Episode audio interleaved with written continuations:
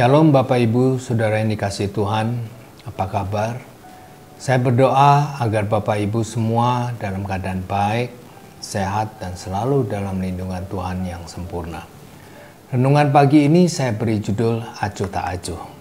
Baru-baru ini saya mendengar berita Wali Kota Banjarbaru, Nadjmi Adhani, meninggal dunia karena COVID-19. Usai pemakaman, wakil dari wali kota menyampaikan pesan yang disampaikan almarhum Nadjmi Adhani sebelum meninggal agar warga Banjarbaru senantiasa menjaga kesehatan dan menerapkan protokol kesehatan agar terhindar dari virus COVID-19. Pesan wali kota Banjarbaru ini mengingatkan agar warganya untuk peduli terhadap dirinya dan orang lain, dengan tujuan agar warganya tidak acuh tak acuh terhadap orang yang berada di sekitarnya. Kita baru saja merayakan hari ulang tahun kemerdekaan RI yang ke-75. Merdeka bukan berarti menjadi bangsa yang bebas tanpa kendali dengan seenaknya, tetapi kita harus menjadi bangsa yang juga peduli. Merdeka artinya kita ambil tanggung jawab. Merdeka artinya ikut memikul tanggung jawab penuh bahwa ada orang lain di dalam kehidupan saudara, atau keadaan situasi yang bertanggung jawab untuk kita. Kita tahu sekarang kita sedang mengalami krisis. Bangsa sedang menghadapi tantangan yang berat akibat pandemi. Maka kita semua harus peduli. Peduli kepada sesama, peduli kepada orang lain. Tunduk dan taat kepada peraturan pemerintah. Salah satunya menjaga kesehatan dan menerapkan protokol kesehatan dalam melakukan kegiatan sehari-hari. Menjadi bangsa yang tidak acuh tak acuh. Nah, renungan pagi ini saya akan membahas firman Tuhan mengenai orang Kristen yang acuh tak acuh. Jangan kita pada saat dijumpai Tuhan menjadi pribadi yang acuh tak acuh. Karena kita dipanggil untuk menjadi berkat. Kita dipanggil untuk menjadi terang. Kita dipanggil untuk menjadi saksi Tuhan yang menyatakan kemuliaannya. Mari kita baca di Alkitab Ratapan 1, 12 sampai dengan 15. Acuh tak acuhkah kamu sekalian yang berlalu? Pandanglah dan lihatlah. Artinya, Alkitab bilang, ayo kamu perhatikan, apakah ada kesedihan seperti kesedihan yang ditimpakan Tuhan kepadaku, untuk membuat aku merana tak kala murkanya menyala-nyala. Dari atas dikirimnya api masuk ke dalam tulang-tulangku. Dihamparkannya jaring di muka kakiku. Didesaknya aku mundur. Aku dibuatnya terkejut kesakitan sepanjang hari. Segala pelanggaranku adalah kuk yang berat. Suatu jalinan yang dibuat tangan Tuhan. Yang ditaruh di atas tengkukku sehingga melumpuhkan kekuatanku. Tuhan telah menyerahkan aku ke tangan orang-orang yang tidak dapat kutentangi.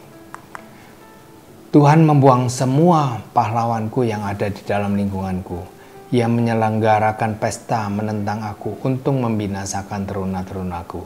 Tuhan telah menginjak-injak putri Yehuda. Darah itu seperti orang mengirik memeras anggur.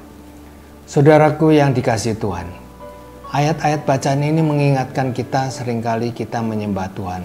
Kita melakukan ibadah kita, tapi kita sebetulnya orang yang acuh tak acuh. Kita nggak sadar ketika Tuhan sedang mengajar kita. Kita nggak sadar ketika Tuhan sedang mendidik kita. Kita nggak sadar ketika Tuhan sedang menegur kita. Kita nggak sadar kalau Tuhan sedang mau memakai kita untuk suatu tugas yang besar. Saudaraku yang dikasihi Tuhan, pertanyaannya, apa sebenarnya yang menyebabkan seseorang kok bisa jadi acuh tak acuh seperti itu? Orang-orang yang acuh tak acuh khususnya dalam hal-hal hubungan dengan Tuhan yang pertama, karena belum mengalami jamahan Tuhan secara pribadi, belum mengalami kuasa Allah yang sempurna. Orang kalau sudah mengalami jamahan Tuhan secara pribadi, dia akan menjadi orang yang bernyala-nyala atau berapi-api buat Tuhan. Dia akan menjadi orang yang dahsyat buat Tuhan. Saya akan ambil contoh dari kehidupan Paulus saat bertemu Tuhan secara pribadi. Paulus sebelumnya namanya adalah Saulus. Dia ini orang yang sering menganiaya orang-orang yang ikut jalan Tuhan. Dia aniaya sampai mereka mati. Dan semua orang yang percaya menjadi targetnya Saulus. Nah, suatu saat Saulus dipertemukan Tuhan secara pribadi. Kita baca di Kisah Para Rasul 22 ayat 6 sampai dengan 8. Tetapi dalam perjalananku ke sana ketika aku sudah dekat Damsik, yaitu waktu tengah hari, tiba-tiba memancarlah cahaya yang menyilaukan dari langit mengelilingi aku. Maka rebahlah aku ke tanah dan aku mendengar suatu suara yang berkata kepadaku, Saulus, Saulus, mengapakah engkau menganiaya aku? Jawabku, siapakah engkau Tuhan? Katanya, akulah Yesus, orang Nasaret yang kau aniaya itu. Jadi kita lihat di sini, mengapa Paulus bisa menjadi orang yang dahsyat buat Tuhan? Karena Paulus berjumpa secara pribadi dengan Tuhan. Kalau kita menjadi orang percaya, kita menyebut orang Kristen, kita perlu mengalami yang namanya penjumpaan pribadi dengan Tuhan. Bagaimana agar kita dapat mengalami penjumpaan pribadi dengan Tuhan?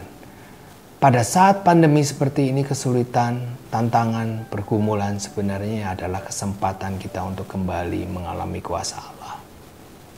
Kita minta pada Tuhan, berseru kepada Tuhan sehingga Tuhan menjamah hidup kita. Orang yang mengalami pengalaman pribadi dengan Tuhan akan menjadi orang yang serius dengan Tuhan, akan menjadi orang yang sungguh-sungguh dengan Tuhan, dan tidak akan menjadi orang percaya yang acuh tak acuh dengan Tuhan. Tapi mereka akan berkata kepada Tuhan, ini aku Tuhan, ubahkan aku. Ini aku Tuhan, pakai aku. Ini aku Tuhan, utuslah aku. Yang kedua, apa yang menyebabkan seseorang sudah percaya kepada Tuhan tapi acuh tak acuh? Karena hidup tidak takut akan Tuhan dan terfokus hanya pada kesenangan-kesenangan duniawi. Akhirnya kita menjadi masa bodoh. Masa bodoh sama pertumbuhan iman, masa bodoh sama keselamatan jiwa-jiwa, masa bodoh sama orang yang susah dan yang memerlukan pertolongan kita. Masa bodoh sama kehendak dan rencana Tuhan. Bagaimana caranya menjadi orang yang takut akan Tuhan? Orang yang sungguh takut akan Tuhan akan selalu taat dan tetap menjaga keselamatan. Kita lihat firman Tuhan dalam Filipi 2 ayat 12. Hai saudara-saudaraku yang kekasih, kamu senantiasa taat, karena itu tetaplah kerjakan keselamatanmu dengan takut dan gentar. Bukan saja seperti waktu aku masih hadir, tetapi terlebih pula sekarang waktu aku tidak hadir. Saat ini kita masih belum dapat beribadah bebas secara offline. Tapi kita harus tetap menjaga keselamatan, tetap dekat dengan Tuhan, tetap kerjakan keselamatan dengan takut dan gentar. Yang terakhir, apa yang menyebabkan seseorang itu sudah percaya kepada Tuhan tapi acuh tak acuh? Karena hidup kita tidak memiliki visi yang jelas. Saudara yang dikasihi oleh Tuhan, kita hidup bukan asal hidup. Kita hidup untuk meluaskan pekerjaan Tuhan. Kita hidup untuk meninggikan nama Tuhan. Kita hidup untuk membawa damai. Supaya lewat hidup kita, terang Kristus boleh menyala di tengah dunia yang gelap ini. Kesimpulannya, apa yang dapat menyebabkan seseorang acuh tak acuh? Yang pertama, karena belum mengalami jamahan Tuhan. Yang kedua, karena hidup tidak takut akan Tuhan dan terfokus hanya kesenangan-kesenangan duniawi. Karena hidup kita tidak memiliki tujuan visi yang jelas. Ya, saya selesai. Saya berdoa agar setiap kita yang mendengarkan renungan pagi ini menjadi orang-orang percaya yang tidak acuh tak acuh dan menjadi kepanjangan tangan Tuhan. Amin, dan Tuhan Yesus memberkati.